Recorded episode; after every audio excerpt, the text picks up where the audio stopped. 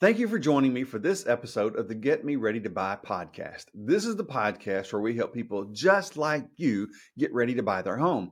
We talk about things like partner with a professional, plan the money, pick your place, persevere through close, possess your property or your home, and protect your home. And today we're going to be in that space between pick your place and persevere through close because it's all about making the offer. Let's dive right in. Buying a home is exciting, but the process can be overwhelming. Trying to understand all of the paperwork, financing, and what you need to do can be stressful. Without knowing what you're doing or where things stand, it's hard to move forward. Or worse, you could make a mistake that costs you thousands of dollars. That's where the Get Me Ready to Buy podcast, hosted by Jeff Jones, comes in. Jeff is a realtor, coach, and entrepreneur. He helps take the guesswork out of home buying by providing you with the details, resources, and professionals that make the process easier to understand so you can successfully buy your next home with confidence. Now, here's Jeff. So, you found a place. It's time for you to make the offer on that property. And you want the seller to accept it and to send it back signed without making any changes to it. What are some things you need to be prepared for in making that offer? Well, let me tell you what I do from the perspective of uh, helping a seller buy what sell their home to make sure that the offer that you send fits what that seller is looking for. The first thing you need to make sure is that your offer is complete. Whether you're doing this on your own or you have an agent working with you, you're going to have to sign that. You're trusting that agent who represents you to actually get everything filled out on the form, on the offer that you're going to be making. But if some things are left off, that seller's agent may send it back and say, This isn't complete. That might allow time for another buyer to get an offer in and they get it accepted before you do. So make sure it's complete. Now, most of us agents use kind of boilerplate forms. I know in the two states where I'm an agent, our state uh, realtor association provides forms that have been created by lawyers and all we have to do is fill in some blanks. We have to fill in the blanks of you know who's the seller who's the buyer how much what's the actual property address what's their legal description the tax parcel id number all kinds of things that we need to fill out. First thing you need to make sure is it's complete. You didn't leave anything out. There may be there may be some places that you know, you might could write in none or NA for not applicable. Uh, it might be okay to leave those blank, but many times I get uh, an offer from a buyer's agent, and our contracts are supposed to include uh, the actual agents, the listing agent and the seller's, the buyer, the buyer's agent, their license numbers on the forms. It also is supposed to include the listing brokerage license number and the buyer's brokerage license number. About half the time, I get an offer and it doesn't have some of some or one of those license numbers. Usually, the the buyer's agent knows their license, knows their broker's license number, and can find my license number. Many times, they don't take the effort to go and find my broker's license number if I haven't given it to them in the listing information. I try to give it to them in the listing information, but I go the extra mile and look up the office that that agent's in and find who that managing broker is or that license number for that brokerage. That information may not be available in some MLSs, but I kind of doubt that.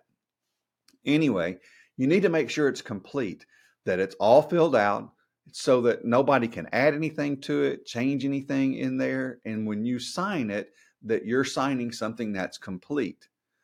Now, the second thing I do once I've scanned it to see did they leave any holes anywhere that we need to send it back, then I begin looking to see is it correct.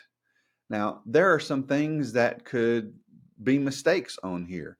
Uh, do you really know who the seller is? Did the listing agent put that information so that you can find that? Did you check the tax records? Are the tax records correct? Did someone pass away?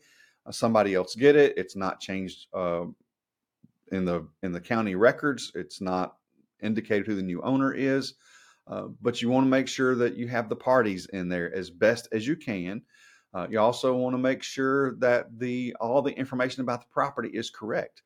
The tax ID number. Uh, there was a property that I was helping uh, a family buy, and the um, the property, the house, was actually straddling two different pieces of property with two different tax ID numbers.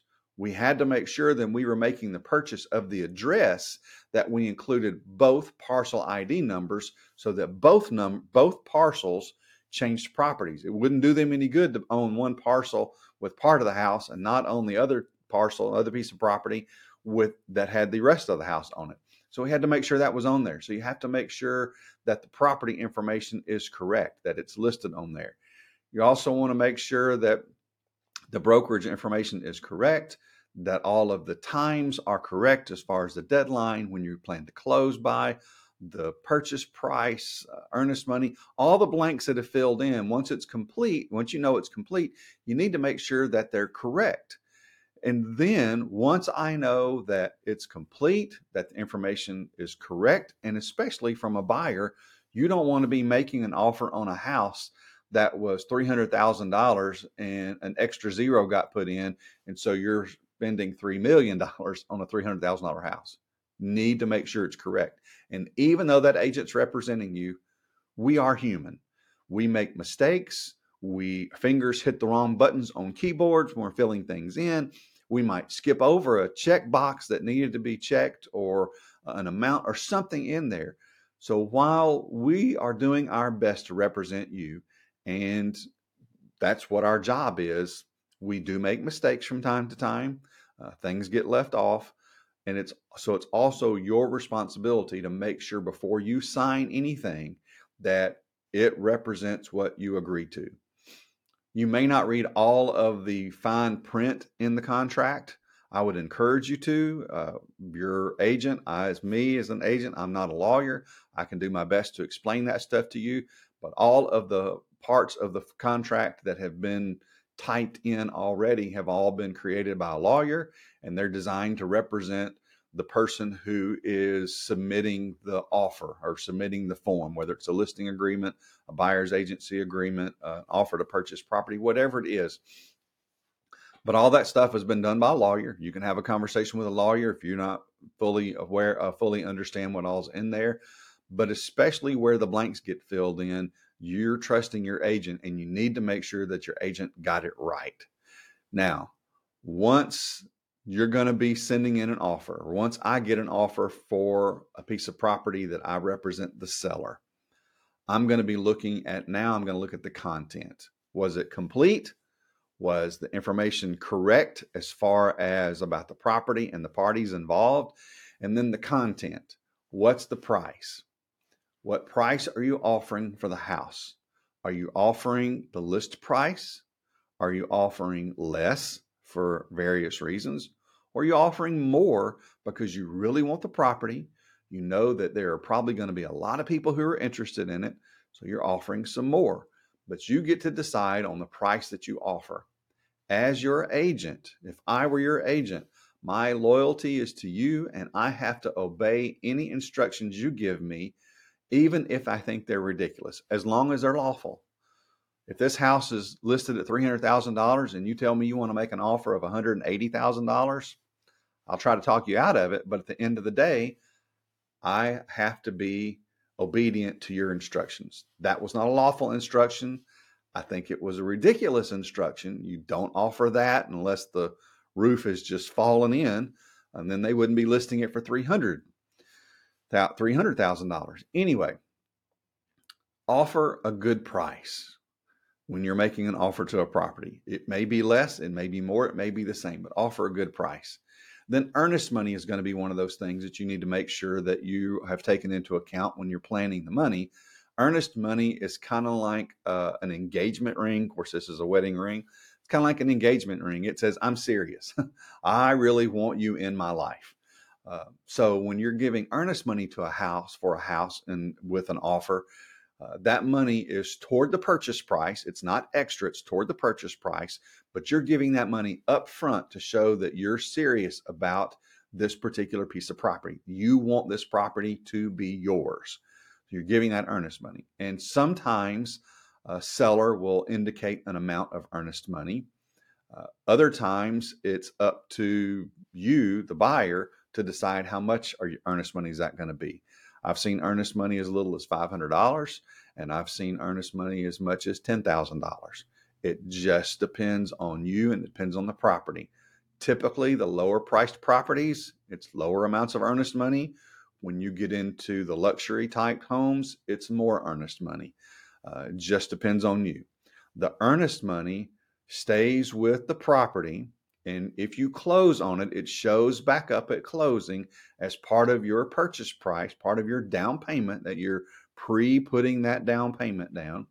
Uh, it shows back up if you terminate the listing, the purchase price, if you, I mean, the purchase agreement, if you terminate because of some issue with the home or some issue with your loan, make sure that your contract that you submitted to purchase the property gets you that money back. Because if you walk away for cause, you need to be able to get that money back. If you walk away because you found a house two blocks over that you'd rather have and you just want to forget this house you got some negotiating to do with the seller to get the earnest money back but they have a right to keep it you just need to know that going into it which is why it's i really want this property here let me give you some money that shows you how serious i am the earnest money is either going to be held by your broker the your buyer's broker or it's going to be held by the listing brokerage or it could be held by a third party, an attorney, a lawyer. If you're buying a, a brand new house, typically in my market, the seller holds the earnest money. It's a builder. Uh, he holds the earnest, or he, she, that entity holds the earnest money. But that's, uh, you can put in the offer who you want to hold the earnest money.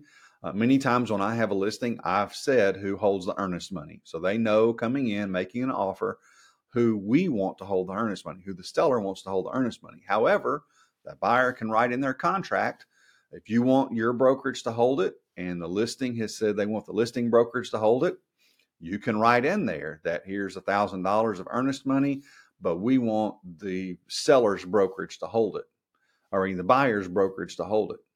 The seller accepts, that's who holds the earnest money. Stuff that's written in descriptions and information in the multi listing service, the MLS, isn't law. Uh, it's the best that we know of information about the house, but you can't hold somebody to what's listed in there. Uh, they just made a mistake on putting something in there or something changed.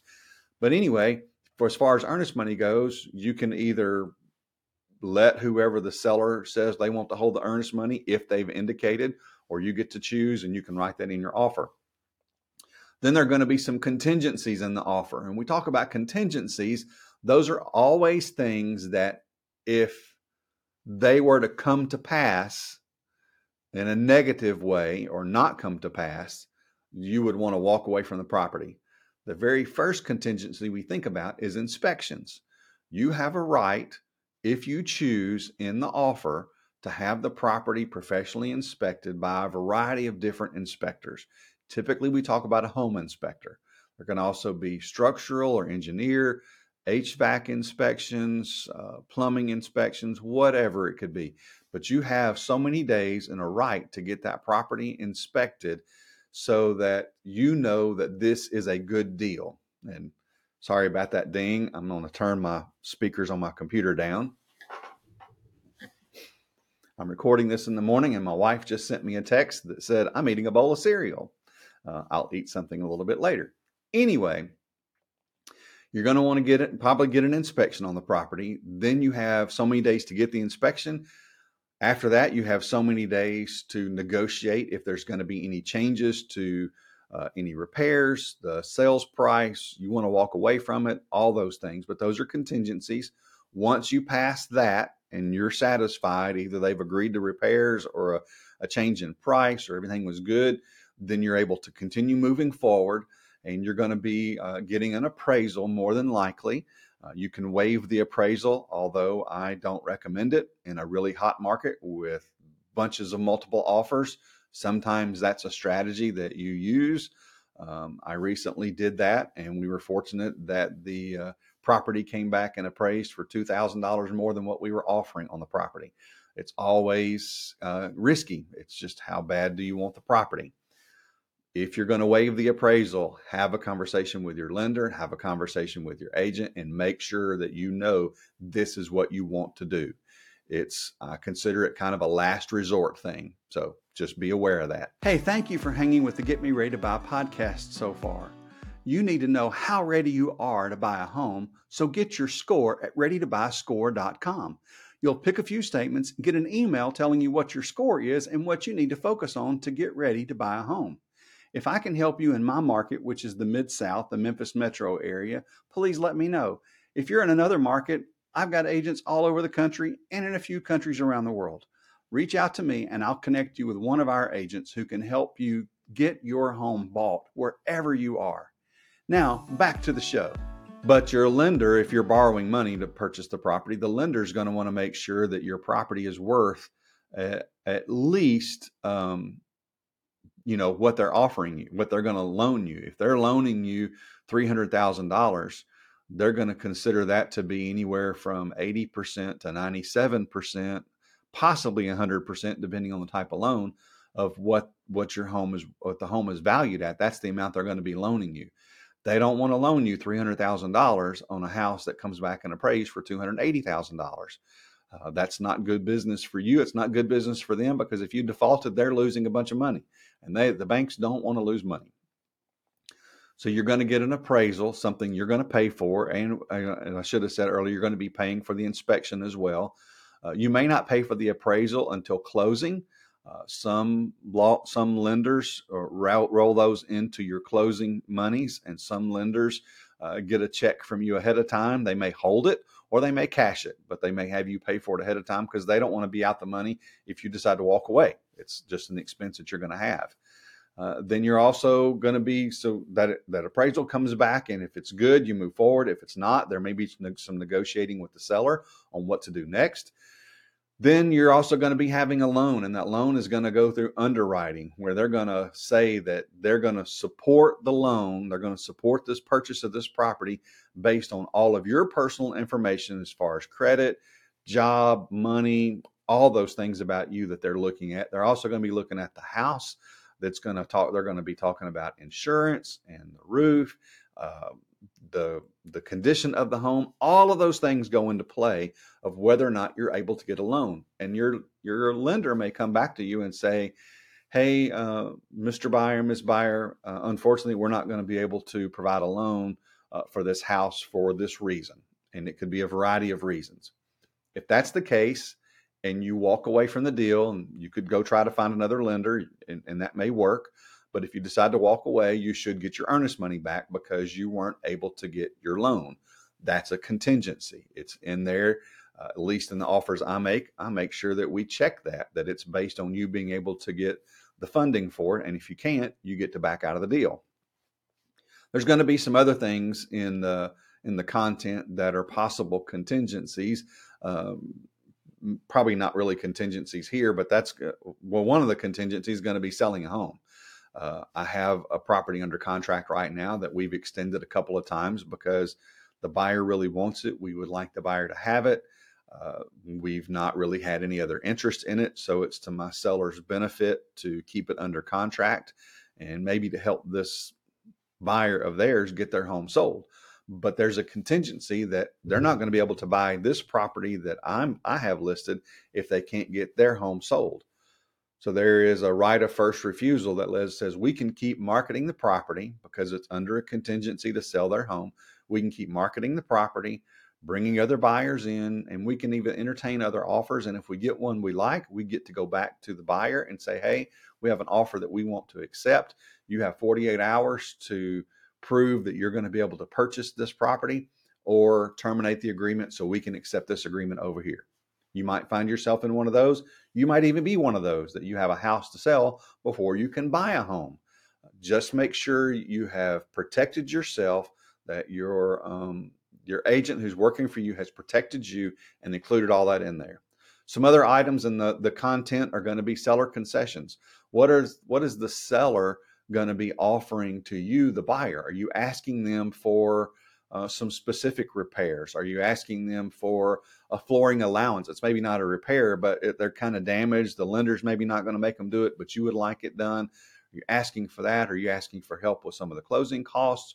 What is it you're asking the seller to concede to you from their purchase uh, money that they get from the money they get at the closing table? What is it you're asking them to concede back to you? It may be none, it may be some. It just depends on your needs. It may depend on your current market, but that's where you need to listen to that professional agent give you some guidance. There was a period back in uh, 2021 and early 2022 that, you know, I was telling buyers, you don't need to ask for anything. Uh, we're, we're making an offer. We're one of 10 offers. And do you think that they're going to entertain your offer if you're asking for a home warranty, you're asking for $5,000 in uh, closing costs or down payment for you, for them to give it back to you, or some housing allowance, or whatever it is? Uh, do you think they're going to do that? Because they're probably going to get multiple offers that aren't asking for anything. In some markets, when houses aren't selling, they're kind of slow right now. You might ask for some things. Uh, but that's where you need to listen to that professional who has the they understand the pulse of the current market that you're in your local current market. They understand that. Listen to your professional agent who's working for you to help you navigate what specific things need to be in the content of the offer so that you're making an offer that the seller is going to want to say yes this is the one. Let's do this. That's what you want other content is going to be deadline. Now, you're going to give the seller a deadline of when they can accept your offer. If they haven't accepted it by then, you're done. You've moved on somewhere else. That deadline only protects you because if a seller isn't able to make a decision by then for a variety of reasons, they're looking at other offers, whatever else. But let's say that you submit an offer and it terminates at 6 p.m. tomorrow night 6 p.m. tomorrow night rolls around. You haven't heard anything. They haven't rejected it. They haven't accepted it. They haven't countered the offer. You haven't heard anything. 10 o'clock the following morning, your agent calls you and says, Hey, uh, they accepted our offer early this morning. What do you want to do? Now, the deadline is over. You are not bound to accept the fact that they signed an offer and it's accepted and you signed it and they signed it. They signed it after the deadline. That offer expired. You can either say, Sure, I want the house, which more than likely you will, or you can say, You know what? Seven o'clock last night, you know, we found that house that, that we were looking at because they, they weren't, you know, they hadn't gotten back with us on this house. I think that house is really the house for us. It's $10,000 less. Uh, it's a little bit closer to work, whatever it may be. And so you can say, "Hey, sorry, they they missed the deadline. It, it's over, and it's it's done. It's it's no longer uh, an offer." However, you could say, "Yes, we've been looking forever. We cannot find a home like this one. Yes, we want this house. I don't care that they signed after the deadline. I want the property." You can do that too. So your agent can call them back and say, "Hey, it's after the deadline. However, they're accepting this, and we're moving forward." Yay, the seller's getting their house sold, and yay, you're getting the house that you want. Some more content that's going to be here's the close date. When do you plan to close? Meaning you're going to have all of your stuff ready, you're going to have the money ready to pay for it. When does the seller need to be out of the house unless they already are out, or you extend it for them to stay in there? When are you going to be when you're going to be getting the house? And that's the closing date. I typically pick a date that's 30 to 45 days out because it takes the lender the underwriting time to go through all the paperwork and stuff about you, looking at the property, to get the inspections, to get the appraisal, all of those things. Um, it can be done faster. Uh, it's difficult to do it much faster than 30 days with a lender just because it takes time. Uh, but I typically do closer to 45. It just depends on if the seller has said, hey, you know, we would love to be able to close within the next 30 days. Or if my buyer says, we have a deadline, I have to be, you know, on the job, we'd love to be in the house. Can we speed things up and move them in there? But you have a, a, a date to close. Now, in that persevere through close, any of this content could change. If there's some repairs, you could change the purchase price. You have the potential to negotiate the purchase price. Maybe the lender had some issues getting uh, some paperwork from you, or the uh, the seller's new home is not ready yet. They may come back and say, "Hey, uh, we can still close on the date that we picked, but is it possible for us to possess the home for two more weeks, or can we delay close?" It's entirely up to you. All this is going has potential has the potential to be renegotiated throughout the process before you actually close on the property. I've got a property closing actually tomorrow uh, when I'm recording this. And this past weekend, the sellers came back and said, "Hey, is it any? Is there any way that we can possess the property um, and give it uh, through the next weekend and give it to you on Monday?" Uh, my buyer said, "Yes, that's fine." It's taken them a little longer to get packed and moved out and clean and all those things. It's it's an undertaking. If you've not ever moved out of a home, uh, it can be an undertaking. And uh, they just weren't able to get things uh, done in a timely fashion. Now, my buyers could have been under the gun to be in there and said, you know what, sorry, you just got to figure out whatever it is because when we close and the deal funds, I'm taking the keys and I'm starting to move in. You need to get your stuff and get gone. My buyers were able to work with them and give them a few extra days. Uh, so that closing date doesn't necessarily mean that's the possession date. That could be later or earlier or when it funds. That's a whole nother little thing. So you've made an offer. We know what all this is. What are the choices that the seller has to make? Or if they present you, well, let's say this. Yeah. What are the choices the seller has to make when you make an offer? The first thing they can do is they can accept the offer. They love it.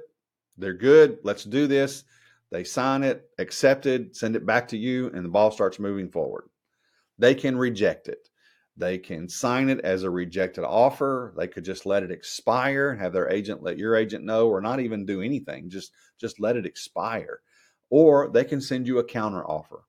Uh, they can counter offer your purchase price, your earnest money, the deadline to the the close date, um, any uh, any concessions you may have asked for. They can come back and counter any of the specific information about that purchase that's in there uh, that's specific to you. They can come back and counter any of that information.